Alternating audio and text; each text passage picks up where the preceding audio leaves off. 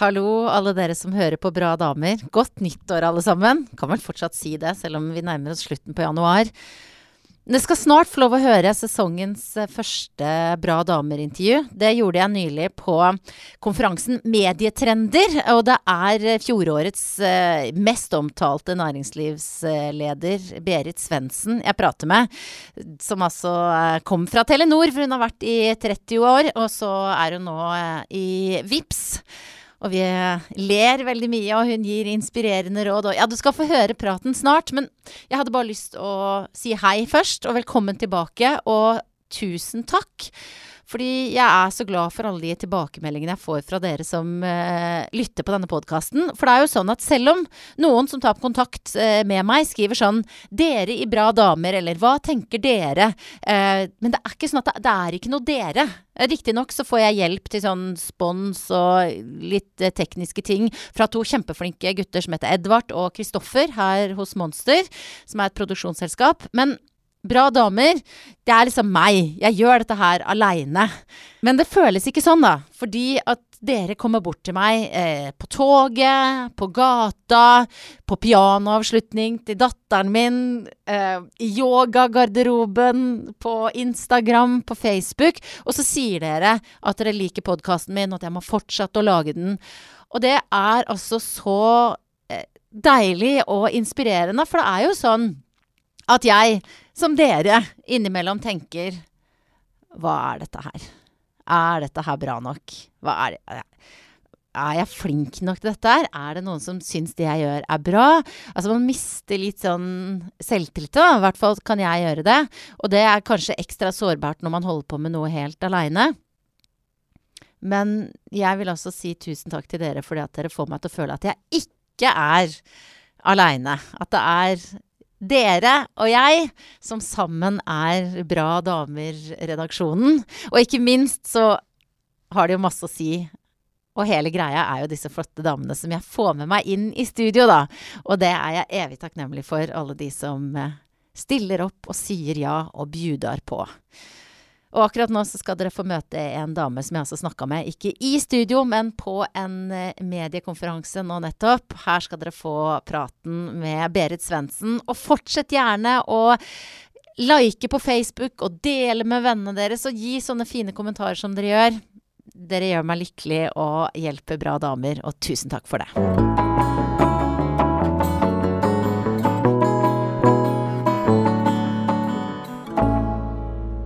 Podkasten Bra damer har tatt det store skrittet ut av det mørke, lille studio og inn på eh, konferansen Medietrender 2019. Jeg sitter nå i den største salen på Filmens hus. Eh, mediekompetente konferansefolk sitter foran meg. Har vært gjennom en hel fagdag. Nå har de fått seg en øl, eh, lener seg tilbake og er klare for å høre meg prate med dagens bra dame, som er deg, Berit Svendsen. Hei. Hei. Du er nå eh, sjef for eh, utenlandsoperasjonene til VIPS, men den første bjella som ringer i folks hode, er gjerne Telenor, hvor du har tilbrakt store deler av livet ditt. Så nå har folk et eh, ansikt på deg, de som sitter og hører på denne podkasten. Eh, hvordan går det med deg, forresten? Det går veldig bra. Ja? Ja, jeg har jo aldri hatt det så bra som jeg har nå, så Hva er det som gjør at du har det spesielt bra nå? Nei, kanskje vi skulle skifte jobb litt oftere? Det er jo ofte sånn at, uh, at uh, Nå kommer det en kjekk kar og så fikser på mikrofonen ja, til ned buksa, Altså, det er noe Jeg sto og introduserte Berit mens uh, senderen din forsvant ned Og på å si det er solen aldri skinner, mens du hadde ikke på deg lyd. Nå hører vi Berit, jeg sitter trygt, og du sier at du har aldri hatt det bedre enn det du har det nå, Berit. Fortell eh, hvorfor livet ditt er så bra nå. Nei, det er veldig spennende det jeg holder på med. Jeg har fått masse ny energi, og jeg ser masse muligheter for hva vi kan gjøre i utlandet med en, en liten norsk perle. Mm. Så jeg sier hvis vi gjør dette riktig, så kan det bli en internasjonal stjerne, men det er jo en lang vei dit. Mm. Med all respekt. Det er mye hard jobbing. Det er masse som må gjøres, men det er gode muligheter. Fordi vi ligger veldig langt fremme i Norge på elektronisk betalingsformidling. Vi har vært veldig flinke. Og, og det er samarbeid mellom bankene gjennom uh, titalls år som har gjort at vi har blitt uh, så bra. Og selvfølgelig den uh, fantastiske befolkningen i Norge som elsker å ta i bruk ny teknologi og egentlig aldri får nok av å ta dette i bruk. Så det gjør at det er mulig å utvikle spennende tjenester i Norge som det er mulig å gå internasjonalt med. Og jeg tror, altså, jeg tror, du er en av de eh, som har sånn Du elsker jobben din så intens at, eh, at når jeg nå stiller, stilte deg et spørsmål som egentlig jeg mente litt sånn personlig, eh, hvorfor er livet ditt så bra nå, så går du rett på jobb. er, dette, er dette beskrivende Hvor beskrivende er dette på deg som person? Nei, men Det er jo fordi jeg har det bra hjemme. Hvis ikke hadde jeg jo ikke sagt det. For du må jo ha et fundament hjemme. Hvis det går dårlig på jobben og dårlig hjemme, så har du jo et stort problem. Men det er fordi jeg har veldig fin, uh, fint familieforhold og, og, er veldig happy med å bruke tid sammen med mannen min og barna mine. Og, og alt er liksom veldig greit. Og, og, derfor så betyr det at du må også ha det bra på jobben. Og det var jo en sånn si, en erkjennelse jeg gikk gjennom uh, i løpet av mange måneder. da, At uh, det var kanskje ikke så morsomt lenger. Og da må man gjøre noe med det. Hva var det som gjorde at det ikke var så morsomt lenger? Ja, det kan man spørre om, ja. Det var egentlig Jeg følte at, ikke, at jeg ga mer til jobben enn det jeg fikk igjen. Jeg tenker det må være en balanse. Ikke sant? Du har lyst til å gi masse, men da forventer du også at jobben skal gi deg energi tilbake. At du ser muligheter, og her er det noe spennende vi kan, eller man kan gjøre. ikke sant? Og så ble det på en måte ikke noe energigivende, og da var det på tide å gjøre noe annet. Hvor vanskelig var det å komme til denne avgjørelsen? Ja, etter 30 år. altså, jeg har aldri skilt meg, men jeg regner med at det er noen som har skilt seg etter så mange år. Og det er klart, man gjør liksom ikke det løpet av en dag. liksom Man tenker skal jeg gjøre det? Og man bruker jo litt tid på å tenke gjennom hva er konsekvensen av det, hva betyr det, eh, hvordan, hvordan, skal vi gjøre det? Så det tok en stund, ja. Det gjorde det. Husker du hvor du var når du skjønte at ja, men nå bare bye bye Telenor? Uh, jeg husker vel kanskje ikke akkurat hvor jeg var, men jeg husker det ble en erkjennelse sånn før sommeren. At uh, det gikk den veien, da. Var du aleine? Når jeg fikk den erkjennelsen? Ja. Altså, det er jo godt å reflektere litt alene. Hvor er det du gjør det? Uh, nei, det gjør jeg veldig mye i bassenget. Ja. Jeg svømmer jo mye. Um, og så har jeg også tider og stunder på jobben når jeg sitter og reflekterer. Man må jo ha tid til refleksjon. Er man toppleder, så er man jo nødt til å tenke. Ellers så blir det jo eh, kunnskap uten, nei, handling uten kunnskap, og det er jo veldig farlig. Ja, men det, det, vi, er jo på et, vi er jo på et seminar om uh, medietrender. Eller det kan være farlig, da. Det trenger jo ikke å være farlig, men det kan bli litt Ja, men Har du erfaring med det? Uh, handling uten kunnskap. Ja. Altså, jeg er ofte den som tenker meg litt om, da. Men før var jeg kanskje enda mer sånn utålmodig at jeg handla litt fortere enn det egentlig tankeprosessen var med på. Mm. Men da heldigvis så er det bare om å gjøre å ha noen folk rundt seg som sier ifra. Burde du ikke tenkt deg om en gang til nå, liksom? Jo. Hvem er det som har sagt det til deg? Ja, altså, det har jo, Man må jo passe på når man, man sitter i ledende stillinger og eh, ansette noen som er litt annerledes enn deg selv. For hvis du, som pleier å si, har du ti Beriter inni en ledergruppe, så tror jeg omgivelsene hadde gått helt bananas. Så man må jo passe på at det er noen som er litt motsatt av meg, og som er helt annerledes. På alle måter, egentlig. Så jeg har hele tiden passa på å ha noen som er veldig godt jorda, da. Mm. Som kan dra ned noen spennende ideer og sette litt spørsmål, da, og er det så spennende dette. Kanskje vi skulle se det fra en litt annen vinkel. Kanskje vi skulle gjøre sånn og sånn, tenke oss om en gang til. Så det har jeg alltid passa på å ha. Det tror jeg er veldig veldig nyttig og sunt, og gir gode beslutninger. Men så krever det jo også at du tør være sårbar, eller at du tør å stole på andre. Dette her er jo grunnen til at jeg f.eks. hater gruppearbeid.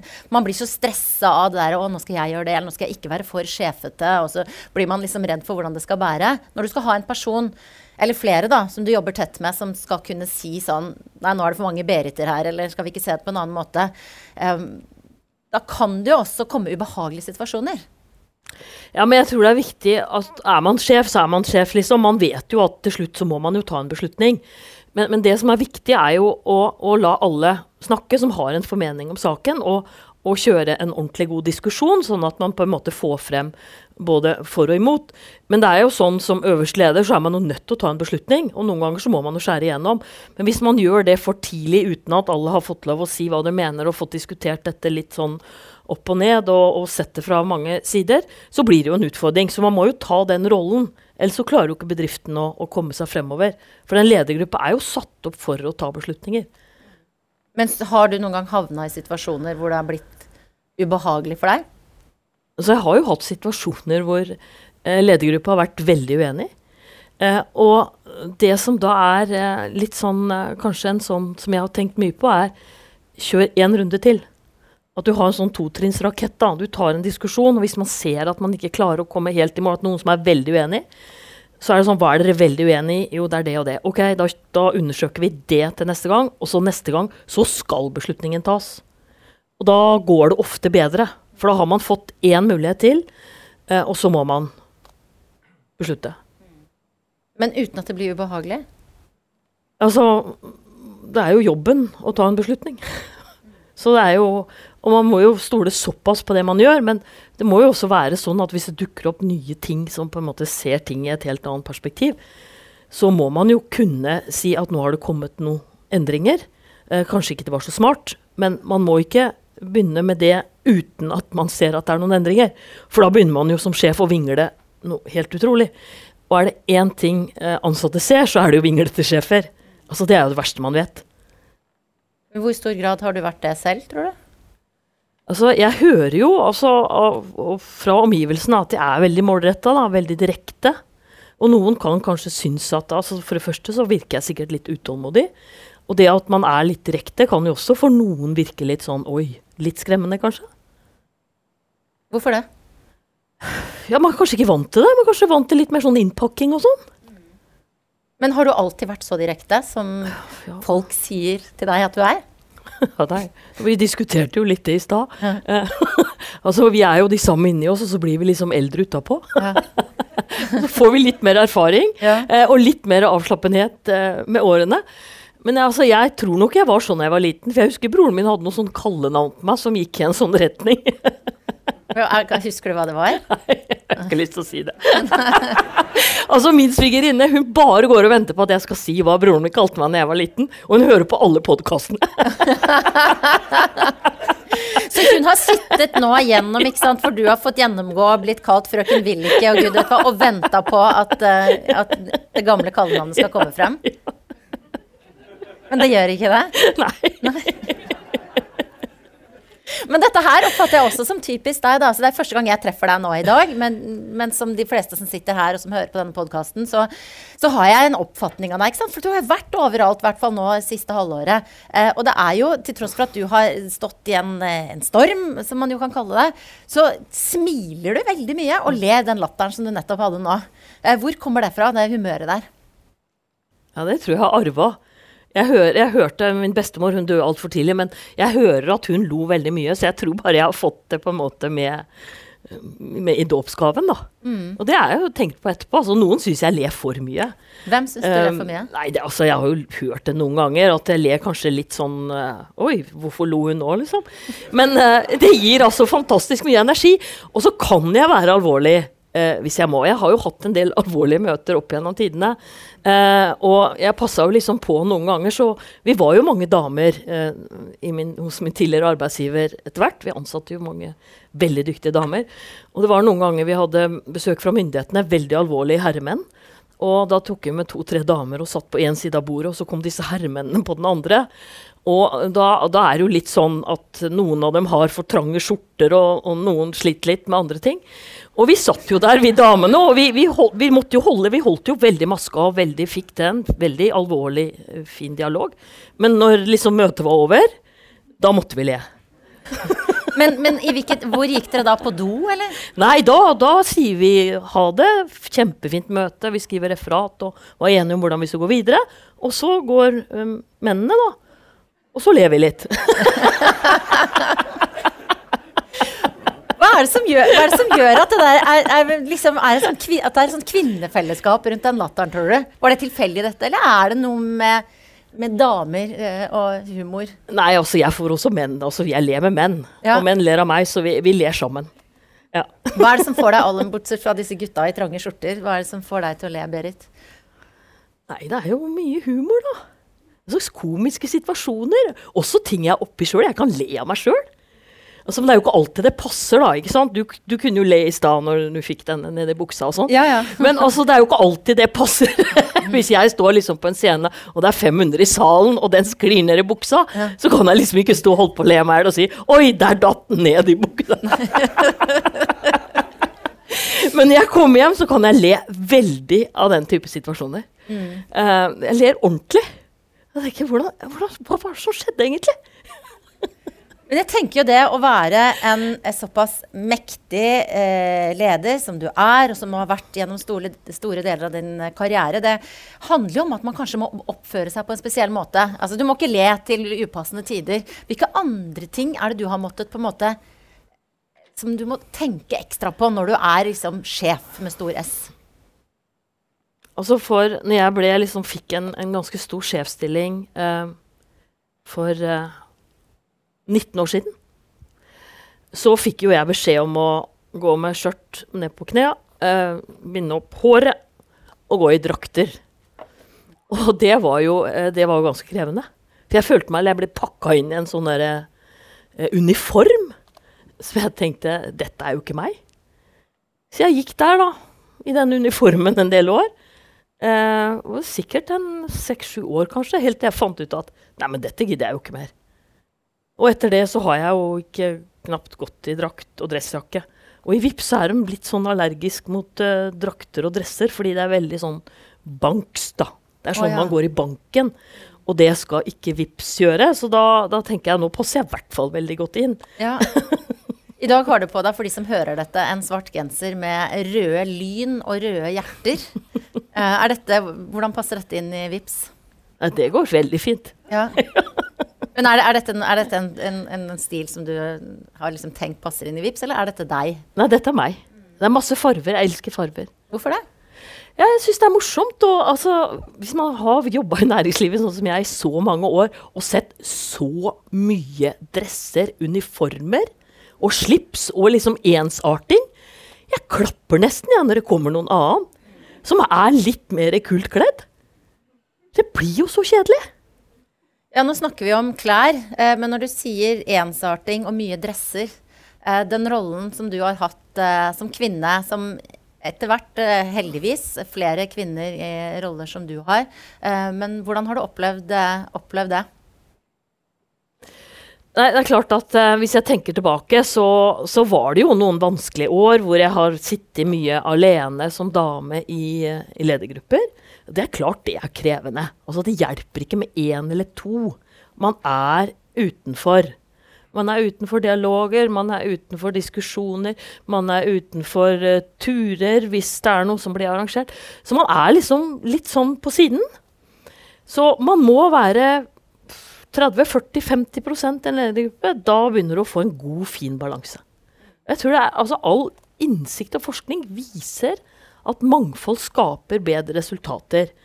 Og det som også er viktig å være klar over, hvis man leverer tjenester til hele befolkningen, så kan du da ikke ha en ledergruppe bestående av bare menn eller bare damer. Altså, Apple lanserte jo en helseapp for noen år siden, og de hadde glemt å ta damer med i testen. De hadde glemt menstruasjonssyklusen til damer, så med en gang damer begynte å bruke den helseappen, så gikk det jo helt bananas. Altså, Man må jo tenke helhet, og at befolkningen er kundene. Og befolkningen er sammensatt av alt. Det er et mangfold. Kvinner og menn. Det er eh, innvandrere. Det er alt. Og det må man ta hensyn til. Hvis du skal tenke på den mangfold, eh, det mangfoldidealet, eh, hvor ligger din gamle arbeidsgiver i landet der, syns du? Ja, Det tenker jeg andre skal få svaret på. Ja, for du er ganske Jeg har tenkt på det at eh, Som jeg sa, altså, jeg kjenner deg gjennom mediene og vet jo godt hvem du er, og det gjør de fleste i Norge. Eh, og du har blitt omtalt på forskjellige måter, og folk har sine teorier om hva som har skjedd med deg og sånn. Men du har Altså, du, jeg, du har strukket deg til å si at du syns at arbeidsgiverne dine kunne gitt deg litt mer tid til å bestemme seg. Jeg vet ikke om jeg tar feil, men det er kanskje det drøyeste jeg har hørt deg si sånn, for åpen mikrofon i hvert fall, eh, om det som foregikk før du forlot Telenor. Um, hvorfor har du vært så grei? Altså, grei eh, Jeg vil ikke si at jeg har vært grei, men jeg har stor respekt for den bedriften jeg har jobba i 30 år. Det har vært en fantastisk reise. Eh, jeg har hatt eh, verdens beste ansatte. Um, vi har hatt det utrolig bra, hatt en fin reise, og nå er min reise på en måte litt på en annen tur. Mm. Og ja, sånn er det. Og jeg har jo egentlig bestemt meg også at jeg er litt ferdig snakka om den uh, ja. avskjeden. Um, jeg hadde kommet én ting til, og det er 8. 8. mars. Da kommer det noe. Men uh, nå er jeg på noe helt nytt og spennende som uh, jeg syns er morsomt. Hva, hva er det som kommer 8. mars? Da er det kvinnedagen. Ja. Det gleder jeg meg til, uh, Berit. Og jeg har respekt for at du er uh, ferdig snakka uh, om Telenor-gutta, hvis, hvis, vi kan si det sånn. Jeg bare lurer på én ting til, og det er hvordan har du opplevd den prosessen som har vært? At du har vært så synlig og har vært så omtalt, samtidig som du har vært, i mine ord, da, så grei, eller ikke strukket, ikke sagt noe stygt eller noe hardt. Hvordan har du opplevd det? Hvor stor grad har du måttet sitte på hendene dine når du har sett på Dagsrevyen? Nei, altså det som Kanskje Det, det var det er et par ting. Det ene er jo eh, fra en dag til en annen. Jeg hadde jo verdens beste kommunikasjonseksperter. Jeg hadde jo hjelp til alt. Mm. ikke sant? Jeg visste jo knapt hvor jeg skulle på neste møte, for alt var jo lina opp. Det sto alltid noen og venta på meg og, og, tok meg videre. ikke sant? Det, det var jo sånn tempo i hverdagen at man hadde ikke kontroll over sin egen kalender noen ganger omtrent. ikke sant? Uh, og ha disse fantastiske kommunikasjonsfolkene rundt seg. Så uansett hvilke problemstillinger som kom opp, så hadde jo vi forberedt veldig, syns jeg, gode budskap. Uh, så det var på en måte mm, min jobb å fremføre det med stor overbevisning, og jeg trodde jo på, veldig på det bedriften. Jeg, alt det bedriften står for. Så jeg, jeg syns på en måte det var en veldig fin jobb å stå og, og fremme bedriften i mediene. Men fra en dag til en annen da, så sto jeg helt alene. Og det var jo litt av et sjokk. ikke sant? Nå visste jeg at nå må jeg klare meg selv. Og jeg visste jo den, den morgenen at liksom, der kom liksom hundrevis av telefoner, tekstmeldinger. Det kom i alle medier. altså På Twitter, det kom på Instagram. Det kom all over the place. Og da var det én kjempebra journalist som jeg har stor respekt for, som sa altså Berit, hadde jeg vært din kommunikasjonsrådgiver i dag, så hadde jeg bedt deg holde munn, ikke si noe, men det er jeg ikke, så jeg ber om en uttalelse. og det syns jeg var bare så skjønn. Eh, og det jeg tenkte på etterpå, det var noe av det smarteste rådet jeg fikk den dagen. Men så begynte jo alle disse historiene å florere. Og jeg må jo si at eh, noen av de historiene, ja, det var noen av dem som rett og slett sjokkerte meg. Jeg kjente meg ikke igjen. Hva er det du tenker på da? Nei, men det var jo historier om, om, på en måte rundt meg som jeg ikke kjente meg igjen i. Som ikke jeg følte hadde rot i virkeligheten. Og, og, tilbake til det. altså Jeg har en, en oppfordring til avisene. Dere må sjekke eh, kildene. Dere må sjekke kildene rundt personen. Eh, bedre når man lager historier. Og så har jeg hatt en samtale med Per Valbrokk om det, og han ble litt sånn irritert, for han sier vi har det så travelt, og vi må på en måte bare tro på det vi får inn. Ja, det skjønner jeg, at avisene har det travelt, men altså det å sjekke en gang ekstra kanskje noen andre kilder enn det man vanligvis gjør, det tror jeg kan være litt smart å gjøre. Fordi man forventer jo at det man leser i avisene, er i hvert fall ganske korrekt, da. Og når vi vet at det florerer altså, si, mye falske nyheter der ute, så syns jo jeg også at det blir litt sånn, når man ikke kjenner seg igjen i det som er på en måte ens egen historie i avisene, så syns jeg det ble litt spesielt. Men kommer du med hele din historie en gang? Altså Sitter du nå og skriver på boka hvor vi får høre om Brekke og co.? Altså det er jo mm, Jeg har jo fått tre tilbud om at noen vil skrive boka mi. Ja. men du vil skrive den sjøl, eller? Nei, jeg har skrevet ned mye. Eh, men det er jo litt mest om den industri, fantastiske industriutviklingen jeg var igjennom. Um, og så har jeg jo ikke begynt å tenke på at jeg skal lage en bok nå. Liksom. Nei. Nei. Du har hatt andre ting å gjøre? Ja. Og, og, vi var jo inne på litt i stad dette her med tid til refleksjon. Eh, og på den mediekonferansen som vi nå er, så var glimrende foredrag rett før vi gikk på som handla om digital detox. Eh, hvor mye driver du med det? Sånn å liksom koble helt ut og være online? Ja, altså For det første så tar jeg ikke telefonen med meg på soverommet. ikke i det hele tatt? Nei, jeg gjør ikke det. Den ligger nede. Og, og, mannen min er litt sånn, så han skrur også av strømmen om natta, for han er redd for eh, at liksom dette skal ta fyr og sånn. Vi har smarthus, og han ordner alt det med det der hjemme. Det er veldig, veldig kjekt. Eh, så telefonen ligger ikke på soverommet. Eh, jeg vil ikke ha han der heller. Hans ligger der. Men han er litt mer sånn på enn meg. Det er i hvert fall det barna sier. Det syns jeg er veldig bra. at, at jeg ikke er så på. Eh, og så svømmer jeg eh, mye, og da låser jeg den inn i skapet på eh, Domus Atletica på Ullevål. Og der er det heller ikke dekning, da. Det er Telia-dekning, men ikke Telenor-dekning. Så nå fikk jeg ikke over på Telia-dekning, det gjorde jeg før. For da hadde jeg sånn abonnement at jeg alltid skulle ha dekning, fordi jeg var en del av kritisk infrastruktur og de som håndterte den. Så, men nå får jeg jo ikke den, så nå er den bare låst inn Ja. mens jeg svømmer. Hva syns du om det? Jeg syns det er fabelaktig. jeg. Du, Nå har du nevnt den svømminga så mye, så nå må du ta opp det. For jeg pleier å be gjestene mine om å ta med noen som kan si noe om hvem eh, de er. Og Berit har da med seg Det er flere ting, men nå må jeg i hvert fall ta tak i, i svømmebrillene. Eh, du må gjerne ta de på. Og ut, ja, jeg har aldri hatt dem på uten badehette og med mikrofon. Ja, men Så jeg tenker det, er, det blir litt krevende. Ja. Men disse skal ikke dugge så mye, da, for jeg får veldig mye vann innpå brillene. Ja. Eller i vann, det er for mye dugg, ikke vann. Men når, altså, så av ja, ja, men de så kjempe, kjempegode ut. Ja. Det, da ser jeg for meg at, uh, at du er en proff svømmer, når du har så, uh, så bra briller. Altså, proff er jeg ikke, men jeg er jo bedre enn eh, enn hvermannsen. For jeg har jo svømt. Hvor har du lært deg å svømme bra? Jeg er på i Kongstensvømmeren i Fredrikstad. Ja. Ja. Så du har liksom Svømming har vært din go to Uh... Ja, en del år så var det det. Hva skjer med deg hvis du ikke får den avtida, av-tida, enten det er i svømmebassenget eller den du har i senga, da?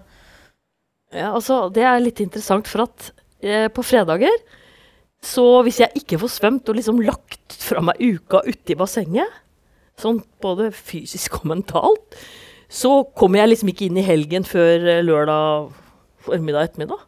Det blir litt, da går jeg liksom litt sånn på høygir. Ja. Og jeg trenger egentlig ikke å drikke så mye kaffe heller, det går liksom på egen maskin. Så da, hvis jeg gjør det på fredagen før jeg går hjem etter jobb, så seiler jeg sånn veldig fint avslappa inn i helgen. ja. Og den til, har jeg skjønt, den tilbringer du med familien din. Ja, ja. Hva liker dere å gjøre? Nei, altså vi Noen ganger så om vinteren så er vi på fjellet i leiligheten og går masse på ski. Eh, Om sommeren så er vi på hytta på Hvaler. Så er vi i Spania på noen turer. Altså vi reiser litt og er mye hjemme, går turer og lager god mat og ser på filmer sammen. Gjør det familier flest gjør, tror jeg. Du er tenåringsmamma. Ja, det er vrient det, altså. Ja. Ja. Jeg gruer meg litt til det, skjønner du, så jeg bare lurer på hvordan det er. Det er mye sånn Aner ikke. Har ikke peiling på hva som foregår, jeg. Jeg gidder ikke. Det er mye sånn. Ja. liksom, det er litt sånn Oi, ja. Jeg var sikkert sånn, jeg òg. Hva, hva, hva er din respons på det? Hvordan takler du det? Nei, ikke. altså, jeg pleier bare å si Å, du verden, nå tror jeg det er mye hormoner som fyker rundt i systemet her. Veldig godt er at uh, verken mannen min og jeg er i den alderen at vi har alle disse hormonene. For da kunne det jo også blitt litt sånn ekstra Ja. Hva er viktig for deg som, eh, som uh, mamma?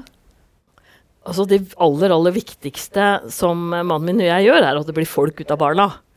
Og det var vi liksom enige om eh, før barna kom, at vi må lage folk ut av dem.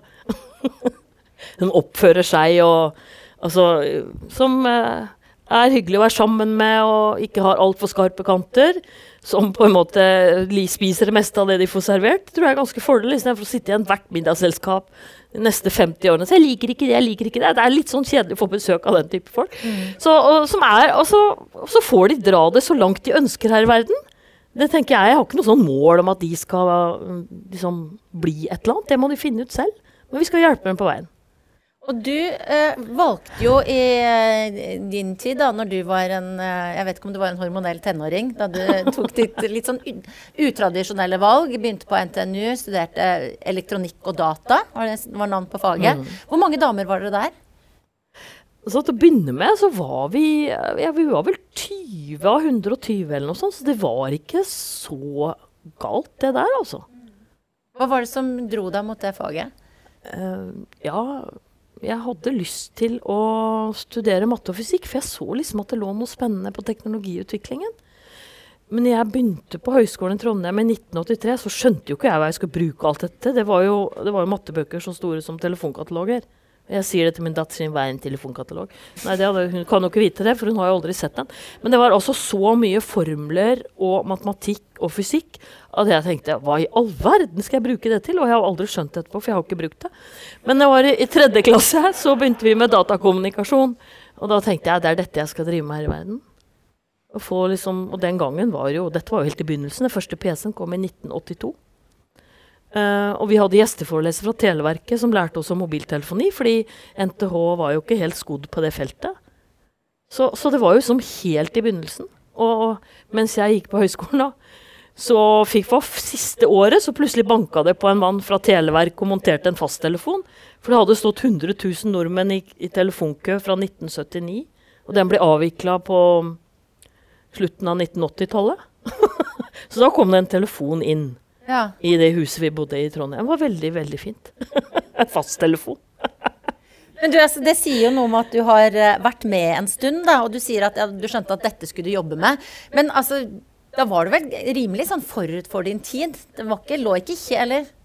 Ja, det kan du nok si. fordi altså, jeg skjønte jo mens jeg studerte at det med at det var noe med telematikk gikk jeg på. Det var jo datasystemer inn i telenettet. Og, og det var jo helt nødvendig, fordi eh, Norge var jo en sinke Europa. Det, Televerket var en del av staten og fikk ikke penger over statsbudsjettet for å investere. Og det var jo ikke så mange tiår før jeg gikk på høyskolen at uh, det gikk bare et sånn beskjed over hele landet. Hvis du først får summetonen, så må du ikke slippe den.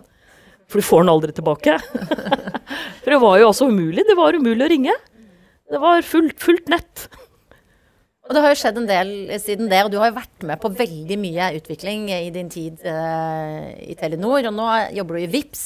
Det slår meg liksom, etter at jeg gjorde avtalen med at jeg skulle snakke med deg, hvor ofte jeg bruker ordet VIPS. Altså, det er jo et verb som jeg i hvert fall et par ganger daglig bruker. Så du er på en måte, hva skal jeg si, in, in touch with. Kjempebra uh, norsk uttrykk. Men du er liksom virkelig i kontakt med eh, folks hverdagsliv. Hva, hvordan føles det? Altså, ja, Vips er jo en fantastisk eh, tjeneste. Altså, DNB eh, fant jo ut at folk husker jo ikke kontonummeret, men de husker mobiltelefonnummer. Og det å koble mellom kontonummer og mobiltelefonnummer, og så hadde vi plutselig Vips, hvor det gikk an å gjennomføre smartbetaling eller vennebetaling. Og så skjønte jo DNB at eh, vi kan jo ikke holde på dette alene, for da når vi ut til 30% av markedet, for det er jo DNBs markedsandel sånn cirka. Så vi må ha med alle de andre bankene, og det fikk med 100 banker på eiersiden. Og så begynte ansatte i DNB å vippse én krone til hverandre, og så begynte de å vippse til venner og kjente. ikke sant? Og så har vi hele historien. Og på tre år så er det tre millioner nordmenn som nå bruker VIPS. Så det er jo en utrolig reise. Mm. Eh, så det har jo blitt en, en, del av folks hverdag. Men det skal jo ikke stoppe der, for det neste på en måte store slaget i, i Norge nå er jo hvilken mobilløsning er det som vi tar i butikkene. Og i Norge så har vi blitt så bortskjemte med disse kortene våre. Eh, Bankaksept. Det er en veldig billig, effektiv løsning. Den fungerer på 100 000 butikker, hoteller, taxier i Norge. Og det å konkurrere med den med en mobiltelefon med en betalingsmekanisme nå, der ligger jo noen interessante aspekter i forhold til hva er det brukerne egentlig vil ha. Men det som skjer nå, er at uh, alle kassaapparater og alt som er i butikkene, de oppgraderes nå til å ta både Apple Pay og QR-koder og alt som er. Og da er det liksom spørsmålet om hvem er det som klarer å lage den tjenesten på mobiltelefon, eh, som vi som slår an i alle butikkene. Og på hotellene og på taxiene. Så og midt oppi dette sitter du og på en måte eh, er sånn engasjert nerdete, som jeg oppfatter deg nå. Um, hva gjør du for å liksom beholde den der entusiasmen som jeg oppfatter at du har i veldig stor grad i, i arbeidet ditt? Jeg er veldig nysgjerrig. Jeg synes Det er veldig interessant når det kommer nye teknologier. Hva får det til å ta av, hva får det ikke til å ta av? Um, hva skjedde, hva kan vi lære av det? Jeg syns det er fascinerende med teknologiutvikling. Ta med seg kunden over på, på nye løsninger. Um, liksom, og, og, lage altså, det fins jo teknologier i verden nå som kan løse mange av de store verdensproblemene. Det er jo ikke nok fisk i havet til å mette jordas befolkning, så vi må drive med oppdrett. Eh, og, og, hvem er det som kan gjøre det bedre enn Norge? Men da må vi ha god nok teknologi som gjør at på en måte ikke du forurenser hele havet når du driver med oppdrett. For poenget er å få fisken opp i slakteferdig alder så fort som mulig. Og det bruker man jo masse teknologier, Internett of Things, som måler miljøfaktorer og alt rundt fisken, for å få dette til. Og jeg syns sånt er veldig spennende. Mm. Du ser liksom mulighetene for endring som kan føre noe veldig godt med seg. Tenk at vi plutselig satt og snakka om fisk. Ja, det kan vi, og vi kan snakke om uh, landbruk. fordi uh, tilbake til NHO-årskonferansen i går. Så er det altså ikke noe sted i verden eh, hvor man har lagra så mye data om landbruket som man har i Norge. Mm. Altså Kua i Norge har hatt et helsekort siden 1975. Og da vet vi altså hva som er positivt for kua, og hva som ikke er positivt. Og det er for hver eneste ku, for hver ku har et helsekort. Så da blir kua ikke sant, enda friskere og enda bedre. Og eh, norsk, eh, eller sæd fra norsk rødfe den eksporteres til 30 land. Og han har liksom historien på hvert eneste av, den, de som donerer sæden sin. da, mm. På hva, hva, slags sæd er det man får. Ja. Og dette går jo over hele verden. Fordi vi har all denne kunnskapen. Og det er jo, det, jeg syns det er helt fantastisk. Og igjen så sier det hvordan vi kan bruke teknologien. For dette er jo tingenes internett, og det er analyse av store datamengder. Så vi er gode. Mm.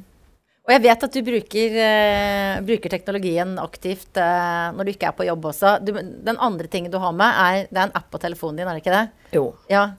Den har ikke noe med storfe Nei, nei, den har ikke noe med landbruk å gjøre. jeg tror ikke den passer i dyreverden. Men uh, er, det er en app på telefonen som heter Seven. Mm. Og i fjor, nyttårsforsett i fjor, da ikke i 2017 nei, 2018, men 2017, det var at uh, jeg skulle begynne å trene med den appen. Og den heter Seven. Det tar syv minutter. Og så har jeg utvida den litt, for jeg må holde på litt lenger med hver øvelse. Så nå tar den 8 minutter og 53 sekunder. Og i fjor så trente jeg Eller jeg har klart å trene 320 ganger i fjor. Så jeg har nesten gjort det hver eneste dag. Og det er jo liksom, i år så skal jeg klare å gjøre det hver dag. Nesten, da. Og dette her gjør du eh, ikke alene? Nei. Altså, mannen min og jeg står opp om morgenen. Uh, og det er første han spør om skal vi trene, så sa jeg selvfølgelig skal vi trene. Og så går han og jeg ned, og så trener vi uh, 8 minutter og 53 sekunder sammen. Og, da er og det, er, det piper og forteller hva vi skal gjøre hele tiden. Hva slags øvelser er det? Ja, det er, uh, det er jo pushups, situps, det er fallout. Eh, det er uh, å løpe med, med knea høyt på ett sted. Det er triceps, ikke sant. Det er tolv øvelser. Mm. Etter det så er du Altså, jeg føler meg så frisk når jeg kommer på jobben.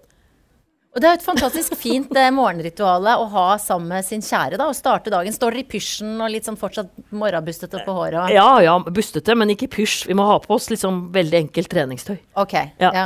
Nei, men nå har jeg et tydelig eh, bilde i hodet. Det høres veldig koselig ut. Det hørtes, ut som det, det hørtes koselig ut, og jeg syns det er veldig sporty. Og jeg vet jo at du er et um, forbilde for mange, uh, både kvinner og menn. Uh, jeg syns at det er fint å kunne spørre deg sånn på tampen Hvis du skulle gitt et råd til, eh, ja, til deg selv, da, når du var helt i startgropa, når du hadde en av dine første dager på eh, NTNU oppe i forblåste Trondheim, hva ville du sagt da? Hva slags råd vil du gi til deg sjøl? Nei, altså jeg vil gi følgende råd. Det ene er vær nysgjerrig. Eh, og grip mulighetene. For altså, når en mulighet kommer, så er det ikke sikkert den kommer igjen. Den kan komme i litt annen fasett eller fasong, men grip mulighetene når de kommer. Og så det siste er fokuser på den jobben man har, og gjør den skikkelig. Godt råd. Tusen takk for at du var med i podkasten min, Berit. Tusen takk. Og takk for at dere var her og hørte på.